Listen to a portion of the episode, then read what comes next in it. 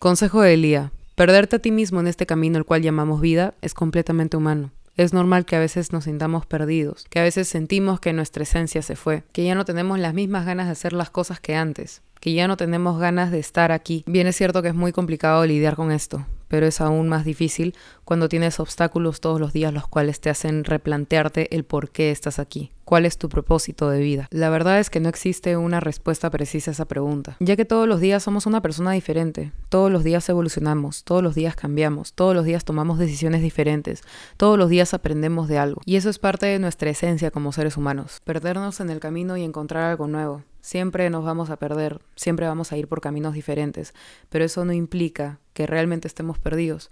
Estamos encontrándonos todos los días, estamos aprendiendo de nosotros todos los días y eso es lo más importante. Aprender de uno mismo, conocer nuestro entorno, disfrutar de lo que nos rodea, es algo que hacemos todos los días inconscientemente, pero al mismo tiempo vamos de la mano junto al hecho de crecer. Y esto implica que cambiemos de ruta una y otra vez en este camino llamado vida, en el cual nos vamos a tropezar siempre, en donde nos vamos a perder, pero de alguna u otra manera siempre nos vamos a levantar y nos volveremos a encontrar por más de que nos sintamos perdidos. Yo sé que tu vida actualmente puede parecer un caos, pero te pregunto, ¿cómo sigues aquí después de tanta Siempre decides levantarte, por más de que sea inconsciente. Permítete sentir, aprender, descubrir y perderte en el camino por más de que sea jodido. Desahuévate, tú sabes que siempre te levantas después de una caída y después de una pérdida te vuelves a encontrar.